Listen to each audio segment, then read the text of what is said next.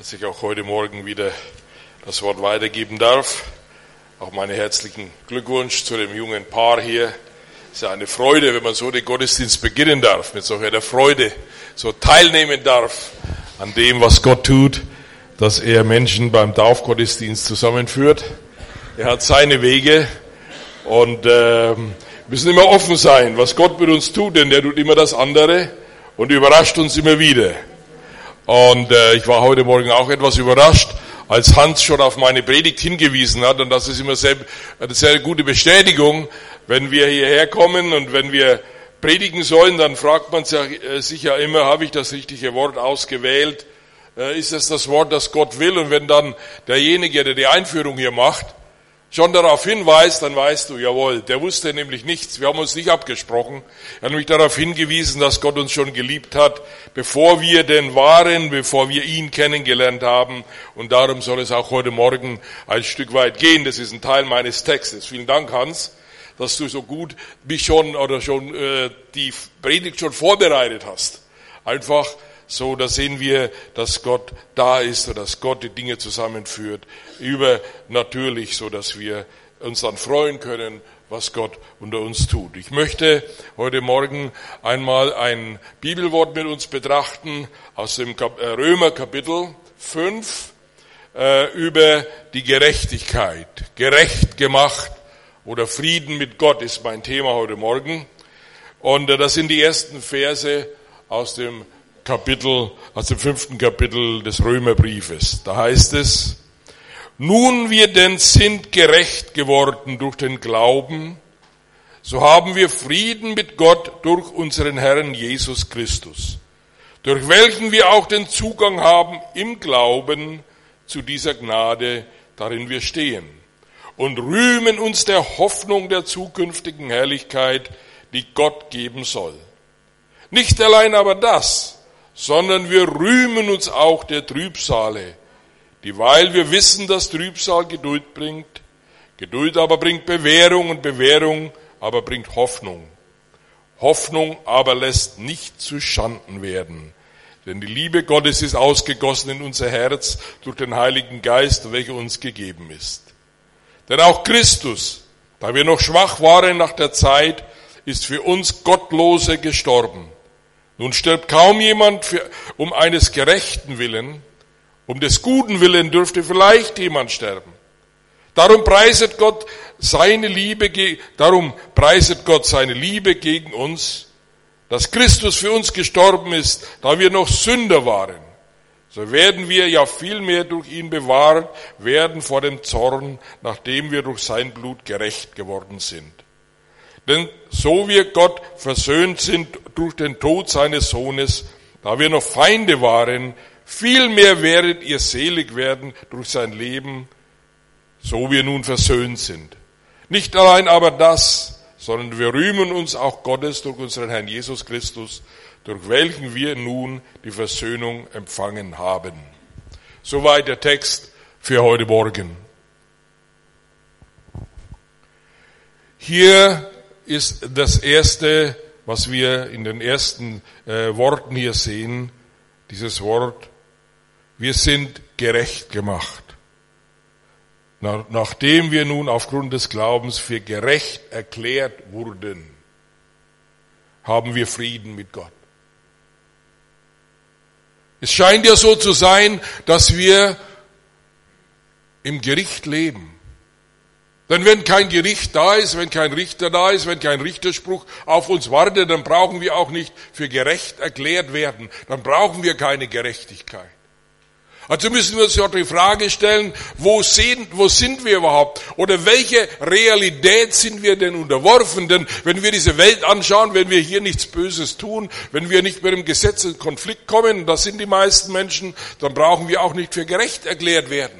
Dann sind wir schon in Ordnung. Und wenn wir etwas Böses tun, was eher der Ausnahmefall ist, Gott sei Dank noch, auch in diesem Lande,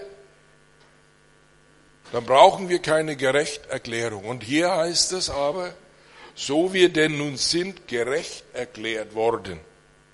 Also muss es hier sich um ein Gericht handeln, das nicht sichtbar ist in dieser Welt, das nicht direkt uns jetzt hier in dem sichtbaren Bereich betrifft, sondern aus einer ganz anderen Dimension kommt.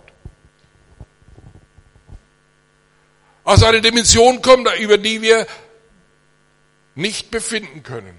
Dass eine Realität ist, die hinter dieser Realität steht, aber das wirklich real, real ist. Denn hier, wir leben ja in der Vergänglichkeit.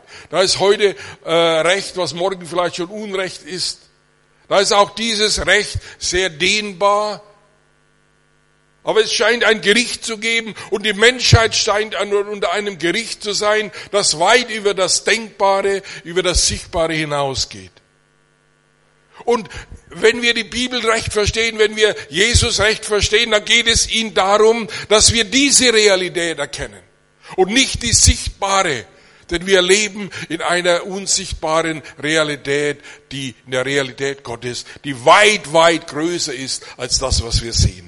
Und daher kommt dieser Spruch zu uns. Da wir sind nun gerecht erklärt, denn wir sind in diesem Gericht schuldig.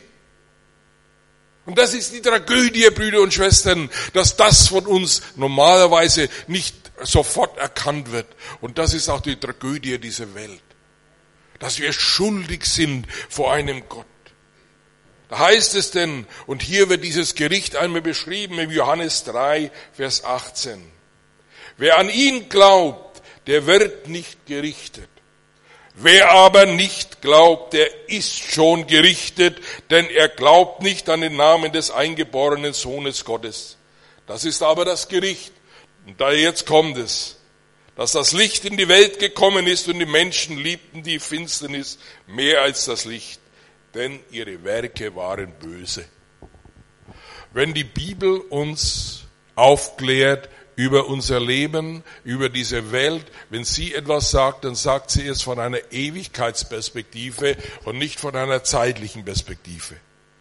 Dann spricht hier ein Gott, der heilig ist, der gerecht ist, dessen Gerechtigkeit alles in den Schatten stellt, was wir je an Gerechtigkeit erlebt haben. Nichts ist vor ihm verborgen. Keine kleinste Sünde oder Ungerechtigkeit entgeht ihm. Jede Übertretung wird von ihm bestraft. Meine lieben Brüder und Schwestern, wenn wir das einmal erkennen, dann erkennen wir unsere Verlorenheit. Und wenn wir unsere Verlorenheit erkannt haben, dann wissen wir auch, wovon wir errettet sind. Die große Gefahr der Religiosität und der Religion allgemein ist ja die, dass sie gerade diesen Punkt vertuscht. Denn sie gaukelt uns vor, wenn du nur auch ein bisschen an deinen Gott glaubst. Wenn du Gott einen vielleicht auch einen guten Mann sein lässt, wenn du jetzt nicht gerade gegen ihn bist. Wenn du auch hin und wieder mal in die Kirche gehst. Wenn du auch ein bisschen religiös bist, dann reicht das schon. Und wir glauben dann noch, und viele Menschen tun das ja, dass die Religion ausreicht. Und darum haben wir auch eine moderne Bewegung heute, wo wir die Religionen ja schon zusammenfassen und sagen, eigentlich ist es ja egal, welcher Religion du nachfolgst, solange du nur deinem Gott in deiner Religion dienst, ist das schon in Ordnung. Und da haben wir diesen Block der Religion, die uns verleitet zu glauben, und zwar unsere Seele diese, diese Pseudosicherheit gibt, es wird schon irgendwie gut, gut gehen, denn ich war ja auch etwas religiös. Und da sind wir auch als Christen auch nicht davor gefeit, dass wir etwas religiös werden und auch ein religiöses Gefühl haben. Meine Brüder und Schwestern, es geht um ganz etwas anderes. Es geht hier um das den Zorn Gottes, um das Gericht. In diesem Gericht kann kein Mensch bestehen. Keiner. Da ist nichts Gutes in uns. Da ist nichts, was uns erlösungswürdig machen kann. Und die Menschen, ja, sie suchen sich Ersatz. Es ist unmöglich aus eigener Kraft hier etwas zu erreichen. Es ist unmöglich, hier etwas zu bewirken. Es ist unmöglich, gut zu werden. Der Mensch ist nicht gut. Und wir müssen immer wieder sehen, was sagt die Bibel über diese Realität? Nicht, was denken wir oder wie interpretieren wir das? Was sagt uns das Wort? Darum ist das Wort auch die Grundlage für unser Leben. In Hiob im Kapitel 25 steht das ganz deutlich. Und wie kann ein Mensch gerecht werden vor Gott oder gerecht sein vor Gott? Wie kann er rein sein eines Weibes Kind? Siehe, auch der Mond, der Mond scheint nicht helle und die Sterne sind nicht rein vor seinen Augen. Wie viel weniger ein Mensch, die Made und ein Menschenkind, der Wurm. Das heißt, er nimmt die Schöpfung als Vergleich. Es heißt an einer anderen Stelle, selbst die Engel sind nicht rein vor ihm. Der Maßstab ist in einer, in einer Dimension, die jenseits des Denkbaren ist. Der Mensch ist so verloren, dass es keine Rettung außer der Rettung Gottes selber gibt. Und diese Rettung wird uns geschenkt. Das ist unser Text heute. Da sind wir denn gerecht geworden. So ist uns Gerechtigkeit geschenkt worden von diesem Gott ohne unser Zutun. Das heißt Bekehrung, das heißt Nachfolge. Wir haben es erreicht, wenn wir dahin kommen, Brüder und Schwestern. Das ist das, was Gott uns schenken will. Aber dies ist auch dieser Schatz im Acker, der nicht umsonst uns einfach so gegeben wird, sondern da müssen wir schon dann bereit sein, ihn zu lieben, ihn anzunehmen, ihn nachfolgen zu wollen und nicht den eigenen Weg zu gehen, wie es hier die Menschheit allgemein tut. Ein Christenmensch ist ein Mensch, wenn er das denn erkannt hat, wenn er seine Erlösung so gesehen hat, ist ein Christenmensch ein Mensch, der gefunden hat ist er einer, der nicht mehr zu suchen braucht. Denn die Gerechtigkeit, die Gott uns gibt, die ist wie nichts zu übertreffen mit keinem Angebot, das diese Welt dir je anbieten kann.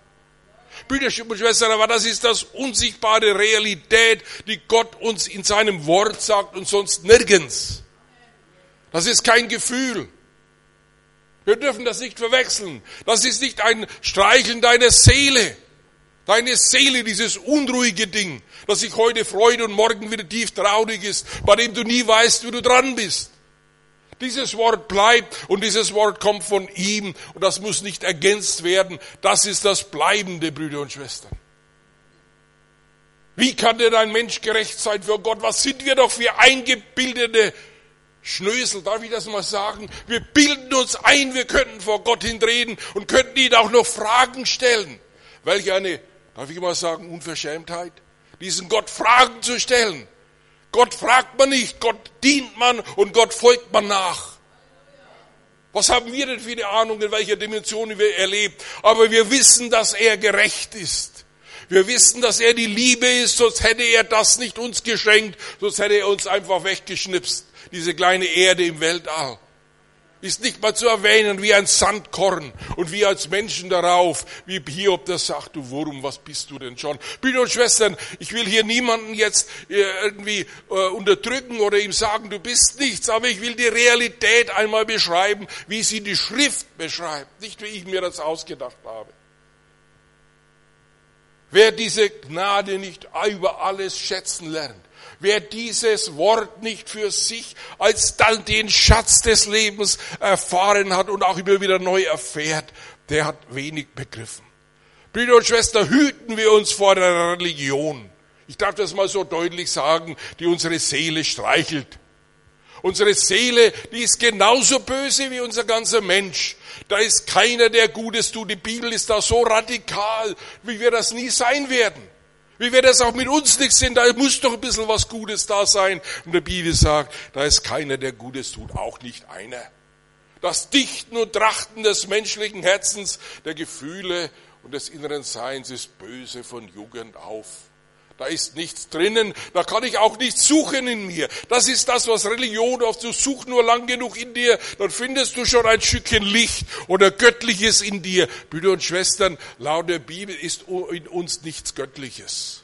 Und das ist, das ist tragisch.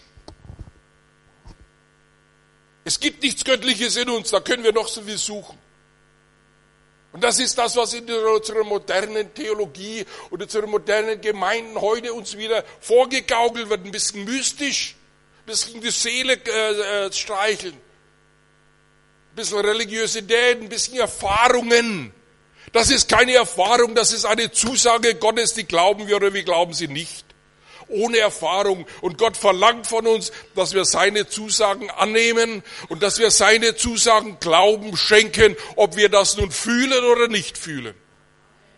Wenn ich auch gar nichts fühle von deiner Kraft, du führst mich doch zum Ziele durch deine Macht.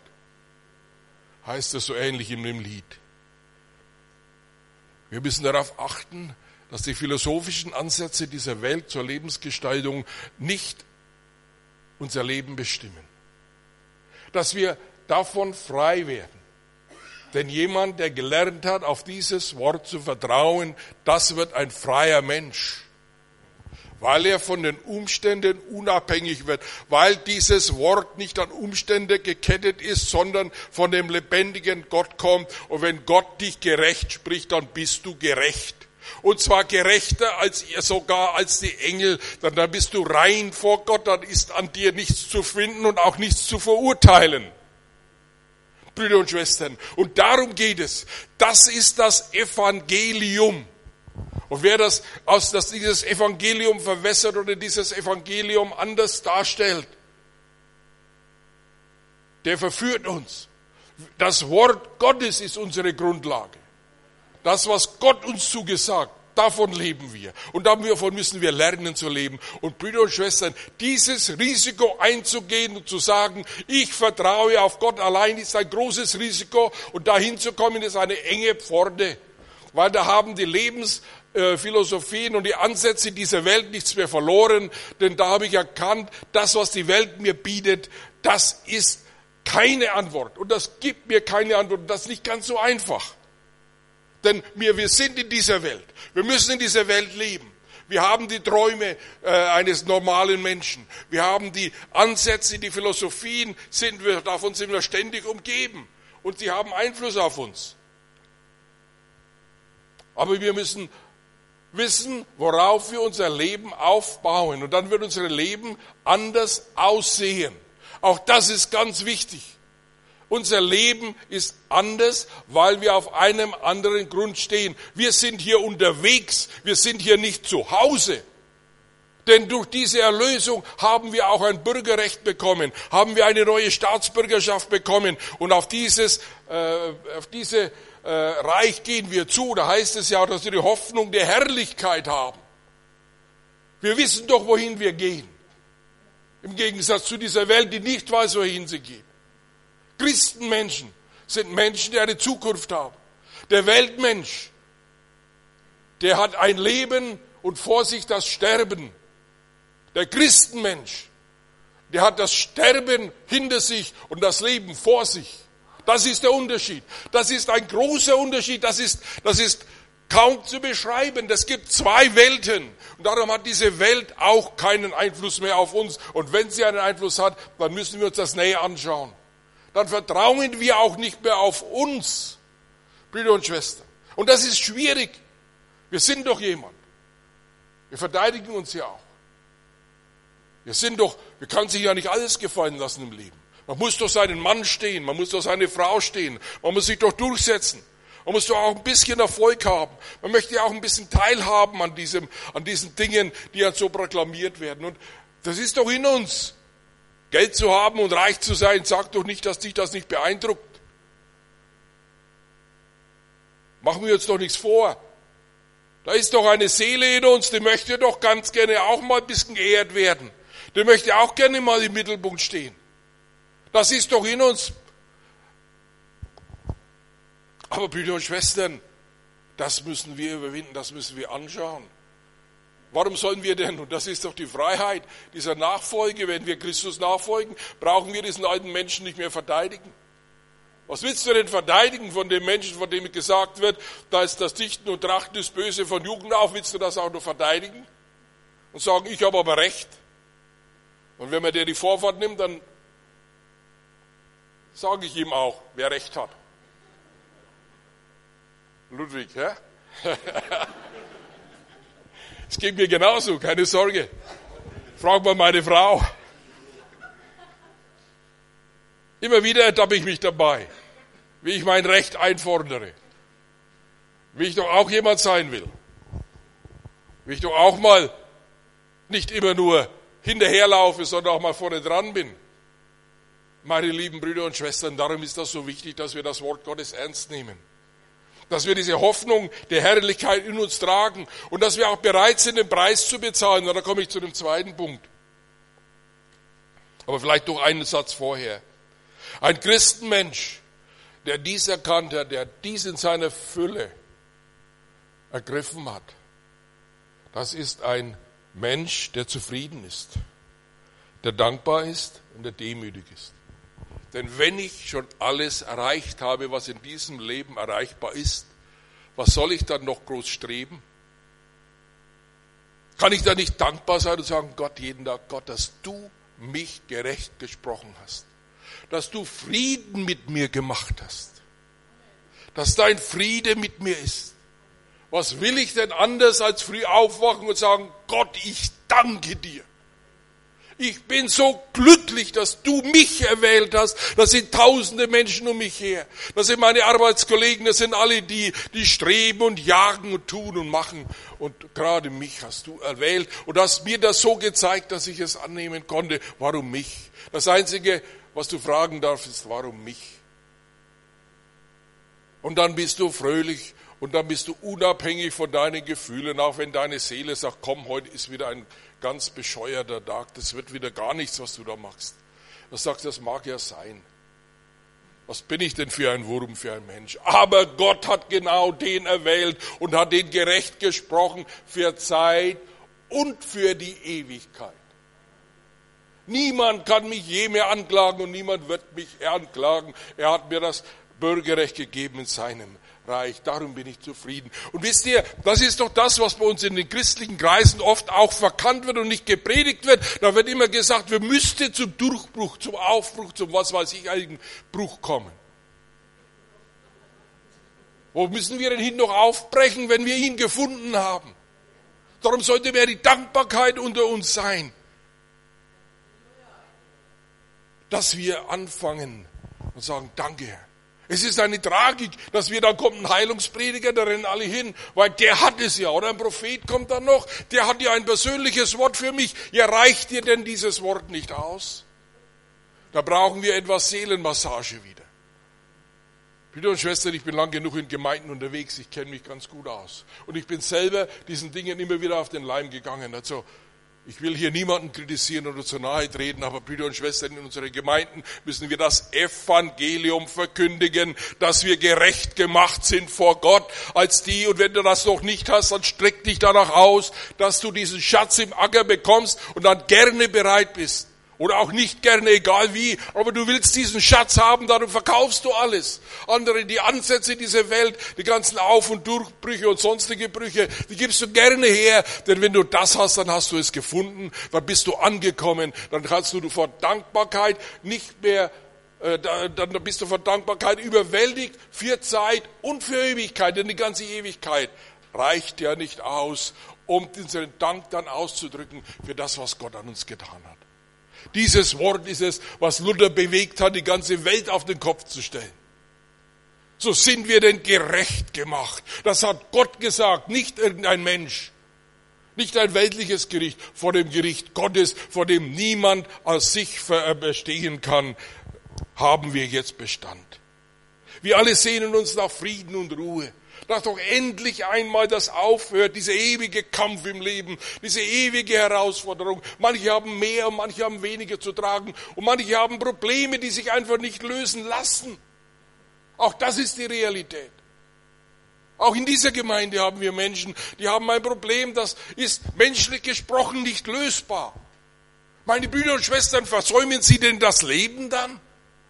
Oder sie leben aus diesem Wort heraus und dann kann ich das sagen, denn das ist eine Zeit der Pilgerschaft, an der wir da sind. Und hier ist keine Antwort auf unser Leben zu finden, hier ist auch keine Erfüllung zu finden. Die Erfüllung ist in diesem Wort, so wir denn sind gerecht gemacht, haben wir Frieden mit Gott. Einen Frieden, meine Brüder und Schwestern, den die Welt nicht kennt. Und hier unterscheiden wir uns von der Welt. Diese Welt hat nie den Frieden, die wird nie dahin kommen. Das steht auch im, im Jesaja ganz deutlich. Muss ich mal schnell nachschauen, ob ich es finde, ja. Da heißt es im Jesaja 57, Vers 20, aber die Gottlosen sind wie das aufgeregte Meer, welches nicht ruhig sein kann. Und das erleben wir doch in dieser Welt. Wir suchen, was wir nicht finden. Ständig sind wir auf der Suche, ob politisch, obwohl, ob sozial, ob religiös, was immer, immer sind wir unterwegs, um diesen Kick noch zu finden, um noch etwas Leben zu finden. Aber da heißt es, um Frieden zu finden, da heißt es hier, aber die Gottlosen sind wie das aufgeregte Meer, welches nicht ruhig sein kann, dessen Wellen, und jetzt kommt eigentlich ein unschöner Ausdruck, den man sich gar nicht eigentlich wiederholen, äh, äh den man gar nicht wiederholen möchte. Aber ich will es trotzdem vorlesen. Dessen Wellen Kot und Unrat auswerfen Deutlicher kann man es nicht sagen. Keinen Frieden spricht mein Gott, gibt es für die Gottlosen. Brüder und Schwestern, das sind Worte, die müssen uns tief treffen. Das ist nicht, dass wir irgendjemand verachten und sagen, die da draußen. Nein, das muss uns tief treffen und sagen, oh mein Gott. Und da kommst du zu mir. Da nimmst du mich an, ich bin ja auch wie die.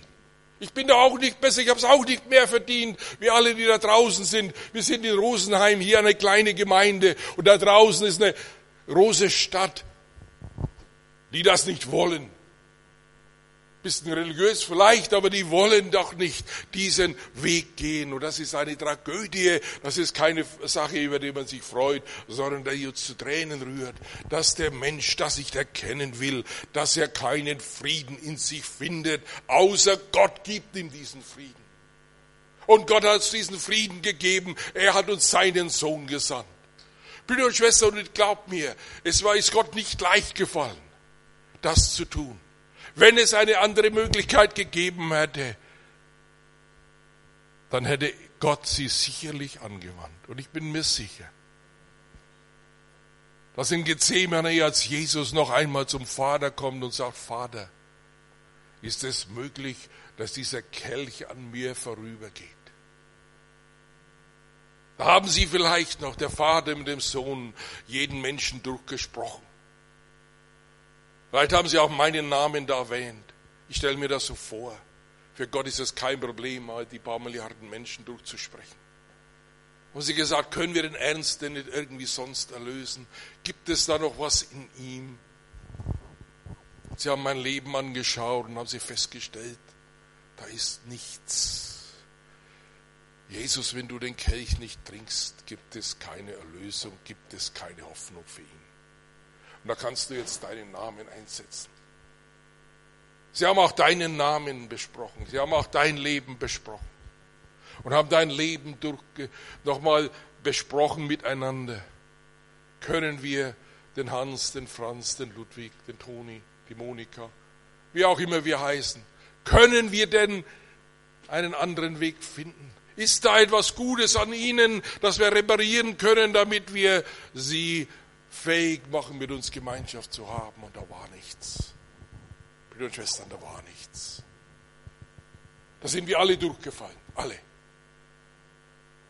Und da sagt Jesus, nicht mein Wille, sondern dein Wille geschieht. Und da sieht er dich, dann nimmt er den Kelch. Da geht er ans Kreuz und dann trägt er deine Last und deine Schuld damit du erlöst werden kannst, damit dann dieser Jubelruf ertönen kann. Er hat alles getan. Er hat für dich gelitten. Er hat sich selbst hingegeben, damit wir frei sein können. Brüder und Schwestern, noch einmal. Gibt es eine größere Erfahrung in dieser Welt, in diesem Leben, als diese Zusage Gottes? Wir haben Frieden gefunden. Wir haben Ruhe gefunden in ihm. Brüder und Schwestern, und nun ist es an uns. Und das ist der nächste Teil. Darüber freuen wir uns riesig, heißt es auch hier, dass wir diesen Zugang gefunden haben. Das ist Gnade. Da ist Gott uns gnädig geworden. Und wir haben den Zugang gefunden. Wir sind privilegiert. Wir sind Menschen, die diesen Zugang im Glauben zu dieser Gnade gefunden haben. Und das ist auch Glaube, Brüder. Lassen wir uns nicht verwirren mit den neuen Glaubenslehren, die uns weismachen wollen, dass wir, wenn wir glauben, Gott verpflichtet wäre, uns irgendetwas zu geben. Gott ist nicht verpflichtet gegenüber niemanden. Gott ist Gott und wir sind Menschen. Und deinen Glauben solltest du nicht damit verschwenden, dass du ein paar menschliche oder mal ein paar irdische Reichtums- oder sonstige Gesundheitslehren annimmst und sagst, das muss doch Gott tun. Gott muss gar nichts. Das müssen wir doch begreifen. Gott ist der lebendige Gott, der über allem steht, der jenseits jeder Größe steht, der war und der ist und der sein wird, der diese Weltall geschaffen hat und der dieses Weltall wieder aufrollen wird wie einen alten Teppich. Mit wem haben wir es denn hier zu tun, als ob er uns etwas schuldig wäre? Gott ist uns nicht schuldig. Wir sind ihm etwas schuldig. Brüder und Schwestern. Und dann lasst euch nicht von diesem Glaubensunsinn verführen, dass wir das Recht hätten in irgendetwas. Wir haben kein Recht. Wir haben das Recht, in die Hölle zu gehen, sonst haben wir kein Recht. Aber Gott hat in seiner Liebe und seiner Barmherzigkeit, hat seine Hand ausgestreckt und hat es sogar seinen Sohn ans Kreuz geschickt. Dass er sagt, der Sohn sagt, mein, mein, mein Gott, mein Gott, warum hast du mich verlassen? Weil Gott ihn nicht mehr anschauen konnte, weil er zur Sünde wurde für uns. Das ist das Evangelium. Das ist das. Und wer das begreift in seinem Leben, der sucht nicht mehr die weltlichen Ansätze oder der verwendet gar noch Gott dafür, dass er ihm ein bisschen weltliches Glück schenkt. Wo sind wir denn hingekommen? Brüder und Schwestern. Ob wir krank oder gesund in die Ewigkeit gehen, spielt doch keine Rolle. Aber ob wir ohne Gott in die Ewigkeit gehen, das spielt alle Rolle. Brüder und Schwestern, das kostet uns auch etwas. Wir freuen uns natürlich über diese Hoffnung der Herrlichkeit, aber im selben Atemzug sagt Paulus etwas, was in dieser Welt nicht möglich ist. Und das sollte uns zu denken geben, aber das sollte uns auch herausfordern. Da steht nämlich dann genau im selben Zusammenhang. Nicht allein aber das, also diese Hoffnung der zukünftigen Herrlichkeit, rühmt er sich, sondern er rühmt sich genauso über die Bedrängnisse. Ja, meine lieben Brüder und Schwestern, wann hast du dich das letzte Mal über deine Bedrängnisse gerühmt? Ich höre so wenig Rühmen über Bedrängnisse. Ist ja auch nicht möglich. Welcher normaler Mensch in dieser Welt rühmt sich seiner Not? Er wird alles tun, um diese Not auszumerzen, koste es, was es wolle, denn die Not, die hindert ihm am Leben. Und hier sehen wir genau das Gegenteil. Da rühmt sich jemand und sagt, diese Bedrängnis. Und Paulus verwendet hier sogar ein Wort, ein griechisches Wort, das nicht nur Trübsal meint, sondern wirklich Not, bedränglich, existenzielle Not, die ihn fast menschlich gesprochen zur Verzweiflung bringt, wo kein Ausweg da ist. Und da schreibt er hier doch tatsächlich eigentlich eine Zumutung. Da rühmen wir uns darüber. Also ich habe festgestellt, dass ich mich noch, noch nicht in meinem Leben so allzu oft über meine Versagen gerühmt habe. Das liegt mir nicht so. Ich bin eher über die Erfolge, da, die, die erzählt man ganz gerne mal so nebenbei, so dass der andere das ein bisschen mitkriegt, welcher toller Mensch ich bin, was ich alles erreicht habe, was ich alles kann, was ich alles, mein Titel, mein Haus, mein Auto, mein, was es so alles gibt auf der Welt, was man so nebenbei einfließen lässt. Ist ja toll, es tut gut, es tut der Seele gut. Aber zu sagen, ich bin eigentlich auch, weil mit mir ist nichts los, ich pack's einfach nicht. Ich schaff's einfach nicht. Da ist nicht viel bei mir. Bei mir ist nicht viel, kannst du nicht viel verlassen, da ist, da ist nicht viel drin. Er rühmt sich dieser Bedrängnisse. Und Paulus wurde bedrängt. Er wurde richtig bedrängt. Aber er hat sich so gerühmt, wie er mit Silas und mit, ja, wie er äh, mit Silas im Gefängnis war. Und im äh, Korintherbrief habe ich jetzt gelesen, da war er auch so weit, dass ich gesagt habe, das war's jetzt, unser Leben, morgen werden die uns sicher umbringen, jetzt haben sie uns halb totgeschlagen, jetzt haben sie uns eingesperrt, morgen werden sie dann den Rest, den Garaus mit uns machen. Da fällt ihm nichts anderes ein, als Gott zu preisen und zu loben, dass das ganze Gefängnis auseinanderfällt. Meine lieben Brüder und Schwestern, das war ein freier Mensch. Den haben die Umstände nicht unterdrücken können. Im Gegenteil, dann haben die Umstände so weit gebracht, dass er gar nicht wusste, wohin mit seiner Freude. Merkt ihr etwas? Das ist ein ganz anderer Lebenseinstellung, das ist ein ganz anderer Ansatz. Was kann uns denn geschehen, als was du hast ersehen? Und was uns selig ist, ja, das soll uns auch noch gut tun, diese Bedrängnis. Die soll uns auch noch helfen. Die kommt aus der guten, lieben Gottes Hand. Und das ist doch, dass wir Gott begreifen als einen guten Gott, egal was kommt. Dass ich das sagen kann, was Bonhoeffer gesagt hat. Und reichst du uns den Kelch, den bitteren des Leids gefüllt bis an den höchsten Rand, so nehmen wir dankbar, ohne Zittern, aus deiner guten und geliebten Hand. Da hat jemand mehr erkannt, als auf dieser Welt erkennbar ist. Das ist keine Philosophie dieser Welt. Das ist keine Sache, die aus uns kommt. Das ist das Wort Gottes, dass wir uns der äh, Trübsal rüber und sagen, Herr, diese Trübsal, die hilft mir, dass ich Geduld habe mit mir dass ich Geduld einübe, dass ich bewährt wäre, dass ich mich nicht auf mich selber verlasse. Und Paulus schreibt das auch. Er sagt, das ist deswegen geschehen, nicht, dass ich mich auf mich selbst verlasse und glaube, da wäre noch etwas. Da ist nichts. Da kannst du noch so lang suchen. Da kannst du noch so lang meditieren. Da kannst du doch so lange die Ruhe in dir suchen und den Frieden. Der kommt nicht. Der Friede kommt von außen. Der kommt vom lebendigen Gott, wenn wir im Glauben an ihm dranbleiben. Und dann können wir sagen, Herr, was auch immer geschieht.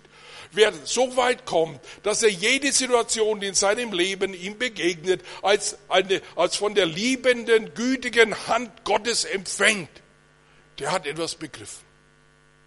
Der weiß, dass Gott mir nichts schickt, was nicht zu meinem Frieden dient. Und wenn die Krankheit und die Not noch so groß ist, dann ist es auch aus Gottes Hand, wenn ich ein Nachfolger Christi bin, denn Gott ist mit mir und er verändert mich, weil er mich zubereitet auf ein Reich, das jenseits aller Reiche ist. So rühmen wir uns der Bedrängnis, die Geduld bringt. Geduld aber bringt Bewährung und Bewährung bringt die Hoffnung und die Hoffnung, die lässt nicht zu Schanden werden. Es geht Gott darum, dass wir durchhalten.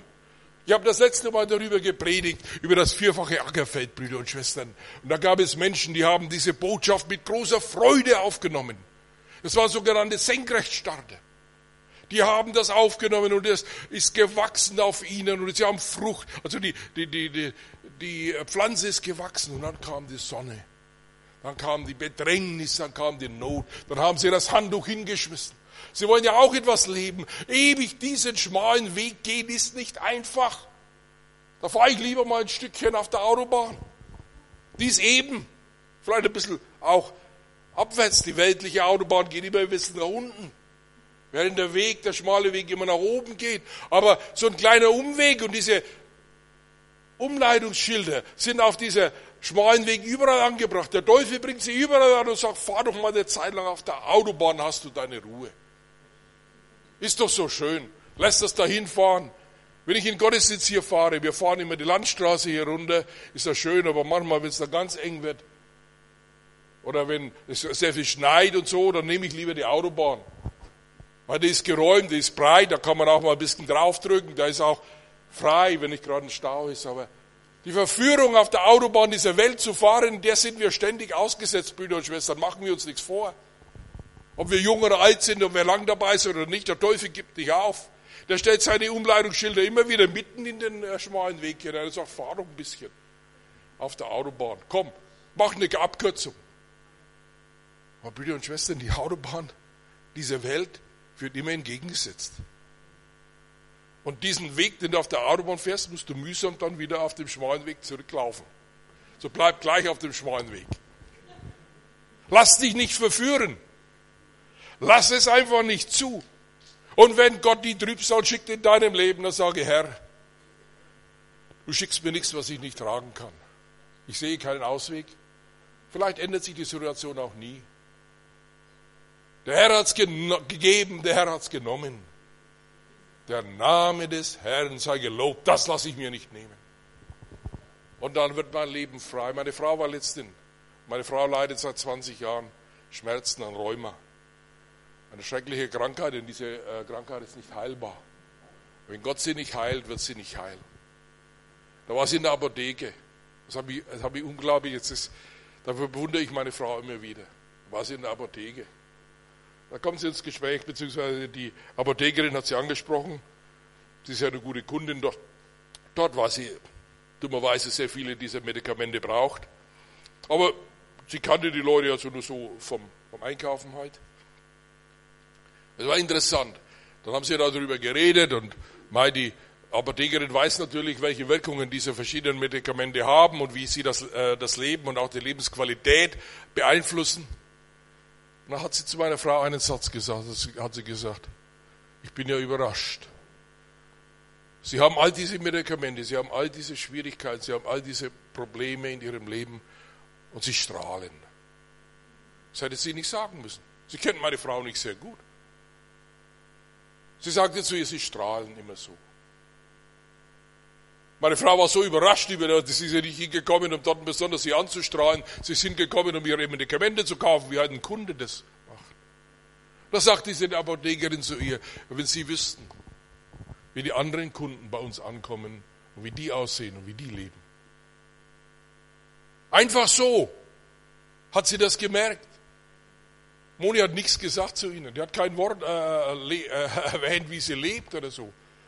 Meine Brüder und Schwestern, und das ist das, was das, wo Gott uns hinführen will, dass wir Menschen wären, die strahlen. Die strahlen, ohne dass sie etwas sagen, ohne, das ist aber nur erreichbar, wenn wir diesen Weg gehen, unbeirrt und sagen, ich bin erlöst durch des Lammes Blut. Erlöst bin ich, darf es wohl rühmen erlöst durch des Lammes Blut. Das ist das, was mein Leben ausmacht und die, die Dinge dieser Welt, auch die Nöte und die Probleme dieser Welt, die gehen zuerst an meinem Herrn vorbei und wenn er sie zulässt, dann ist es ein gutes Handeln Gottes. Und wenn wir Bonhoeffer nehmen, dann sagt er weiter in seinem Lied von guten Mächten, wunderbar geborgen, erwarten wir getrost, was kommen mag. Was ist denn auf ihn zugekommen? Die Todesstrafe, mit der musste er täglich äh, rechnen und da dichtet er solch ein Lied. Erwarten wir getrost, was kommen mag. Gott ist mit uns am Abend und am Morgen und ganz gewiss an jedem neuen Tag. Brüder und Schwestern, zu dieser Freiheit möchte ich uns ermutigen dass wir als Christenmenschen nicht religiös werden, sondern als erlöste Menschen durch das Leben gehen und gar nicht genug davon rühmen können, was Gott an uns getan hat. Und Brüder und Schwestern, da brauchen wir auch mal den dunklen Weg und ich weiß, wovon ich spreche. Da darf dein Ruf auch einmal kaputt gemacht werden. Da darfst du auch mal in Krankheitsnöte fallen. Ich bin in Krankheitsnöte gefallen, habe Krebs bekommen, mein Ruf war kaputt, meine Finanzen, Finanzen waren auch noch dahin. Da hast du nur noch zwei Möglichkeiten. Entweder du verbitterst und sagst, jetzt will ich nichts mehr damit zu tun haben, oder du sagst, und jetzt erst recht, Gott, jetzt gehe ich auf meine Knie, denn ich will dich erleben. Und dann wirst du Gott erleben. Nimm doch die Gelegenheit der Schwierigkeiten und sag, mein Gott, du bist mit mir. Und das ist notwendig, damit ich geduldig werde mit mir selbst, damit ich in diesem Weg nicht nachgebe, damit ich diesen steilen Weg gehe bis zum Ende, denn dort wartet die Herrlichkeit auf mich, dort wartet meine Heimat auf mich. Wir sind hier Durchreisende. Wir werden diese Welt nicht verändern, weder politisch noch sozial. Aber wir können ein Leuchten in dieser Welt sein, dass wir ein Leuchten hinterlassen und dass sich Menschen an uns orientieren, dass sie sagen, dieser Mensch ist anders.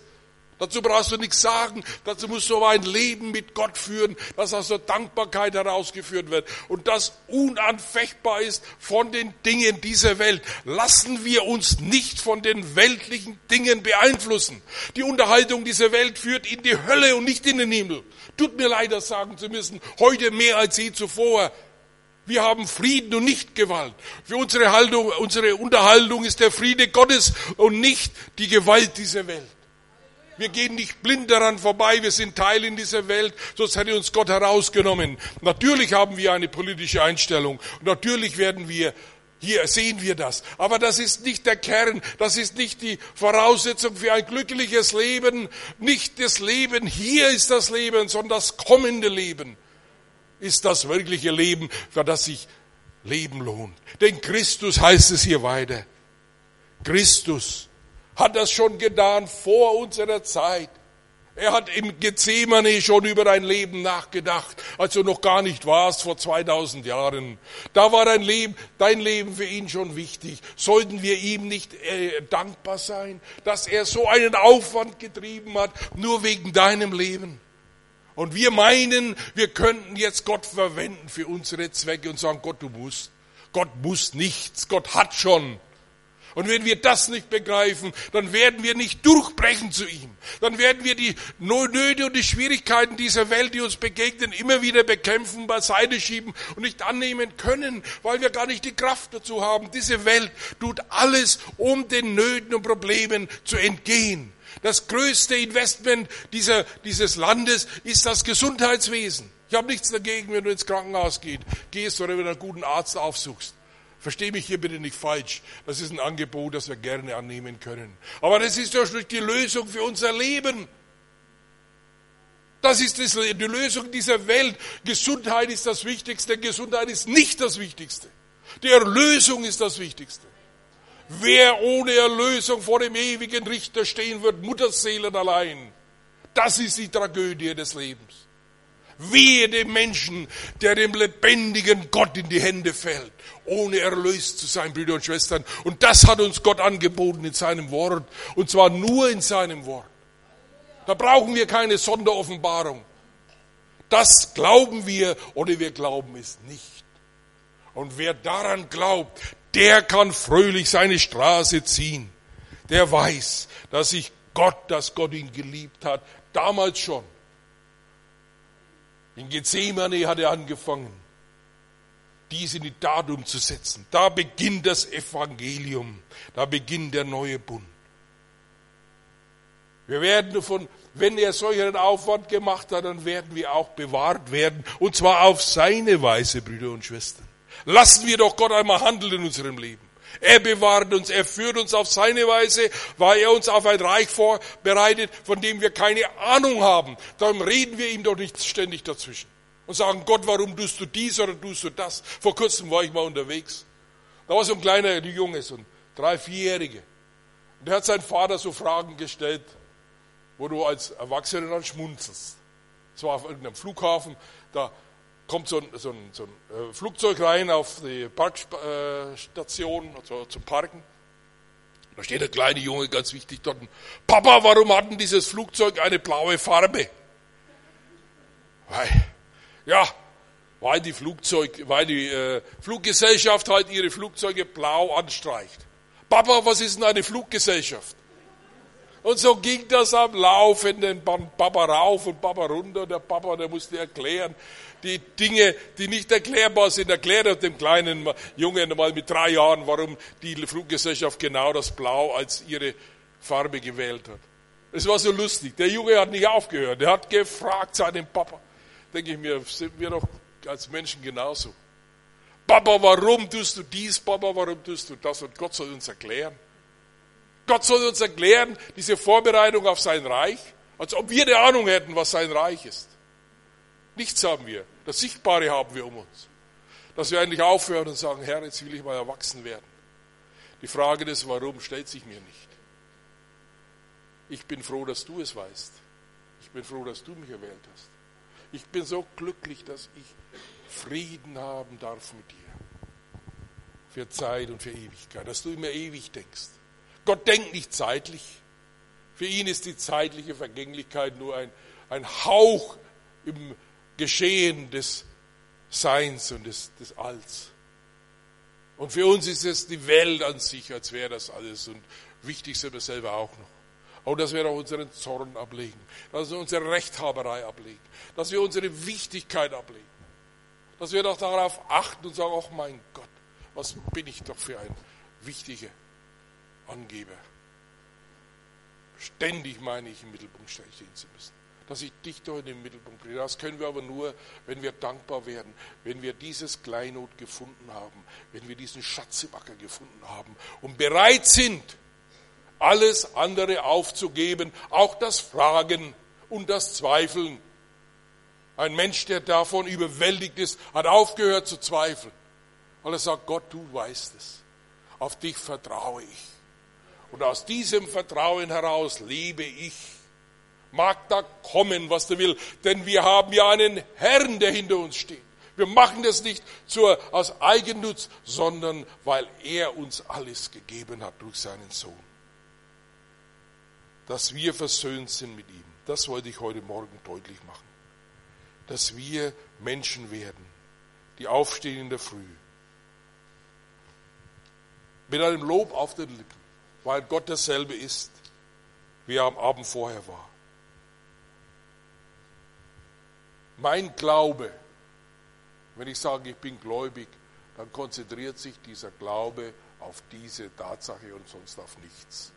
Ich bin denn gerecht geworden und ich habe Frieden mit Gott. Möge Gott uns dazu segnen. Amen.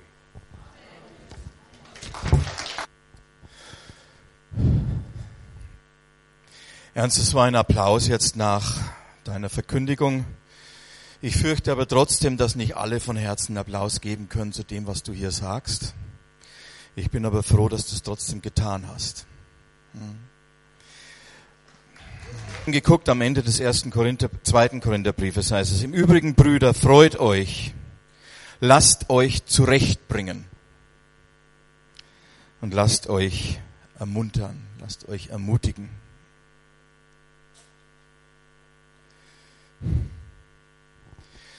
Wir haben hier vor einigen Jahren begonnen, auch gewisse Dinge in Frage zu stellen. So den Mainstream an Theologie und Dingen, die wir ständig hören, die wir von allen Seiten bekommen und die wir eingetrichtert bekommen. Und als wir damit begonnen hatten, das geht in die Richtung, die der Ernst eben gesagt hat, äh, haben uns eine Reihe von Leuten verlassen, weil sie dachten, wir wären jetzt ungläubig oder wir würden die Bibel in Frage stellen. Aber wir haben nie die Bibel in Frage gestellt, sondern wir haben uns die Freiheit genommen, unsere Theologie in Frage zu stellen. Die Sicht über das, was wir einmal gelernt haben und zu fragen, stimmt das überhaupt alles? Und das ist weder eine Sünde noch irgendwie verkehrt, sondern ganz im Gegenteil. Es ist ein wichtiger Prozess im Glaubensleben, dass wir uns auch selbst spiegeln und das, was wir glauben, ob das überhaupt den Tatsachen entspricht. Und ich weiß, dass der Ernst einen Preis auch dafür bezahlt hat, für die Dinge, die er hier sagt. Er ist ja der, der Gründer des Assa Verlages, den kennen vielleicht manche von euch, er hat ihn später verkauft und er hatte in München einen Buchladen. Und ich bin oft dorthin gefahren, wir haben uns oft lange unterhalten. Und es kamen im Laufe der Zeit natürlich die unterschiedlichsten Lehren, die auch publiziert wurden und die in Büchern bekannt gemacht wurden. Und als Buchhändler äh, war er einer der ersten, die diese Dinge immer in die Hand bekamen. Und er musste sich immer wieder damit auseinandersetzen. Auf der einen Seite ist er Geschäftsmann und auf der anderen Seite verkauft ihr hier etwas, wo er vielleicht nicht mit allem übereinstimmen kann. Und es hat ihn einiges gekostet, den Weg zu gehen der Überzeugung und nicht den Weg des Geschäftes. Das heißt, er hat nicht alles verkauft, was auf dem Markt war und auch viel Geld gebracht hätte. Sondern er hat darauf verzichtet, um für sich selbst glaubwürdig zu sein und glaubwürdig zu bleiben, egal welcher Preis dann bezahlt werden muss. Und vor so etwas habe ich hohe Achtung.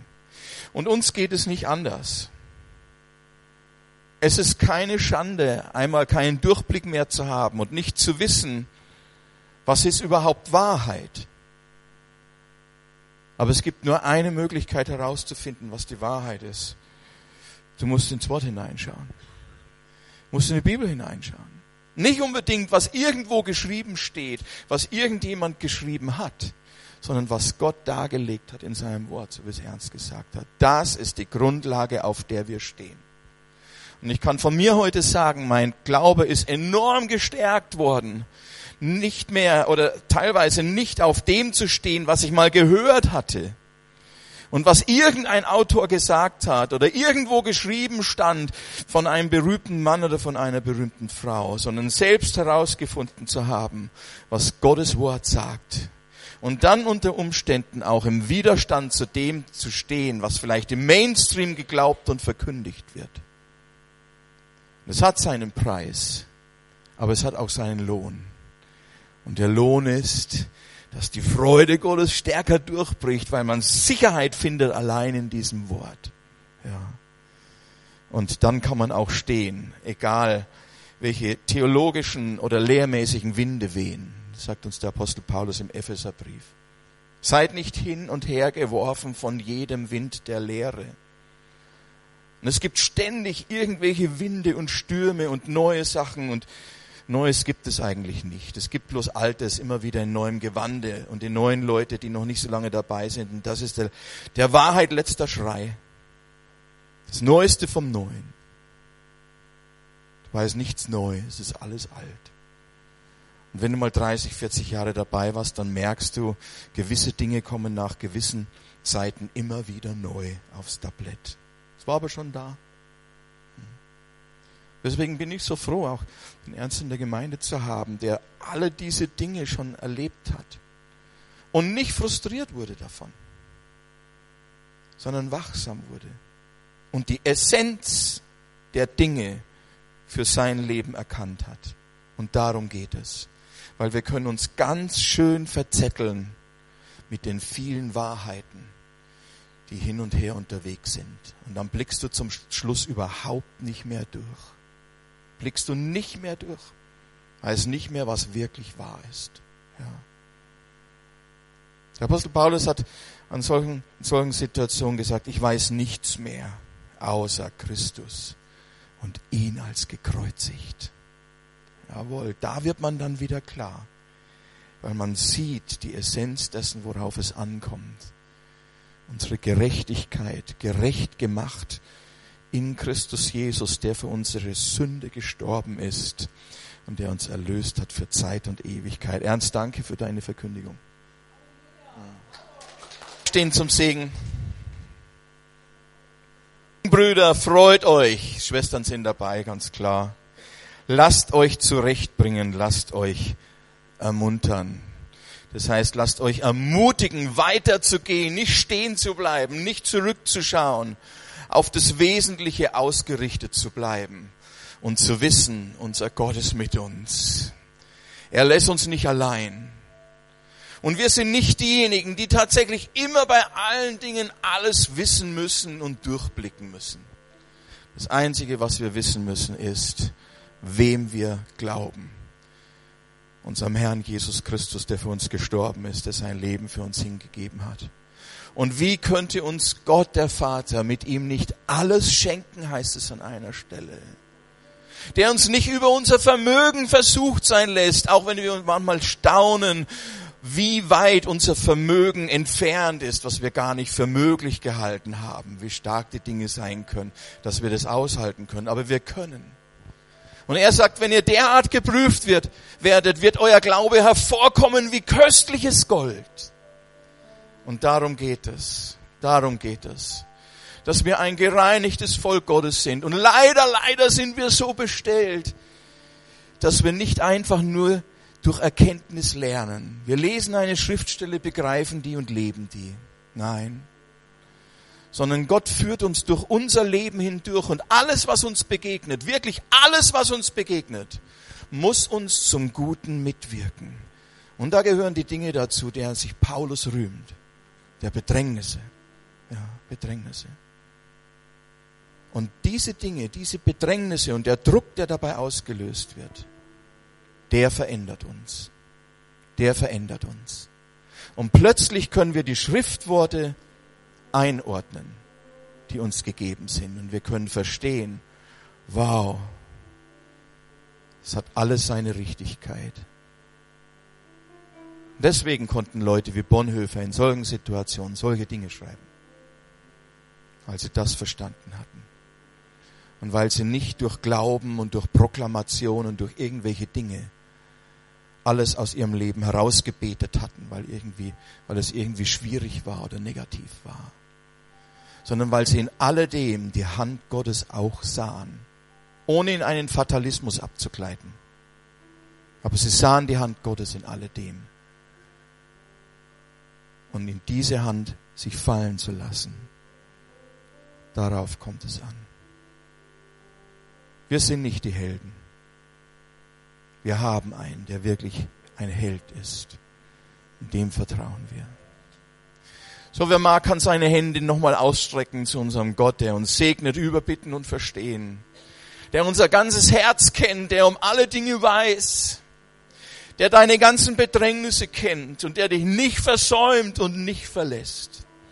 Der mit dir ist, der sein Ja gegeben hat, noch bevor du ihn überhaupt gekannt hast.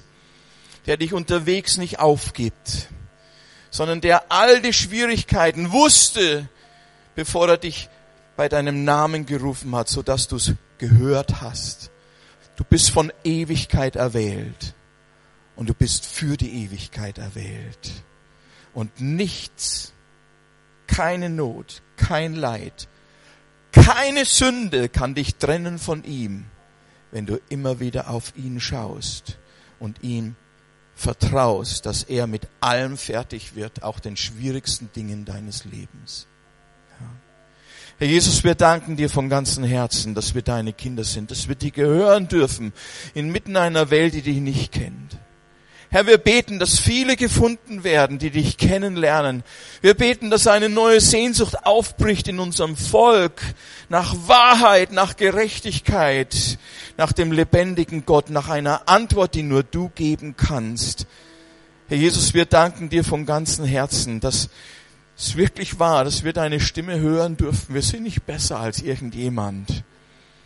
Aber du bist der gute Gott, voller Gnade und Barmherzigkeit und du erbarmst dich über die, die nach dir fragen. Danke dafür. Herr Jesus, wir bergen uns in deiner Hand, auch für diese kommende Woche. Wir bitten dich um deine Führung und Leitung, wie du es gerne tust, als der gute Hirte, der alle seine Schafe kennt und der vorausgeht und unter dessen Joch wir leben dürfen. Danke dafür. Herr Jesus, stärke die Schwachen in ihrer Schwachheit und lass uns begreifen, dass du in den Schwachen mächtig bist. Zeige den Starken, Herr, dass wir Acht geben, nicht zu fallen, wenn wir meinen zu stehen. Hilf jedem da, wo er es braucht, in deiner Art und Weise. Herr, du bist der Einzige, der da durchblickt und der unser Herz kennt, das oft so verwirrend ist. Danke dafür. Herr Jesus, wir danken dir von ganzem Herzen, dass du ein guter Gott bist, voller Gnade und Barmherzigkeit, der sich uns nicht, der sich nicht abwendet von uns, sondern der sich uns zugewendet hat mit seinem ganzen Sein danken dir, Jesus. Du bist der Fels der Ewigkeit, auf dem wir stehen und gegründet sind. Du bist die Hoffnung und die Zuversicht und Perspektive unseres Lebens. Und wir danken dir, dass du jetzt mit uns bist, auch in dieser kommenden Woche. Dass du als der Herr und als unser König und als unser Hirte mit uns bist. Danke dafür. Es segne euch der Vater und der Sohn und der Heilige Geist. Und euer Herz soll erfüllt sein mit diesem Frieden Gottes, mit seiner Gegenwart und mit seiner Zuversicht und mit einer Hoffnung, die vom Himmel kommt. Und dem Frieden, der höher ist als alle Vernunft, als alle Unvernunft, als alle Gedanken, die euch Mühe machen, als alles das, was euch kämpfen lässt. Dieser Friede soll euer Herz und eure Sinne bewahren in Christus Jesus, unserem Herrn. Amen. Amen. Ich wünsche euch eine gesegnete Woche, eine gute Zeit. Egal wo ihr durchgeht, die Freude am Herrn ist unsere Stärke und unsere Kraft. Und wer mag und sich entschließt, wird am Mittwochabend hier wieder dabei sein. Und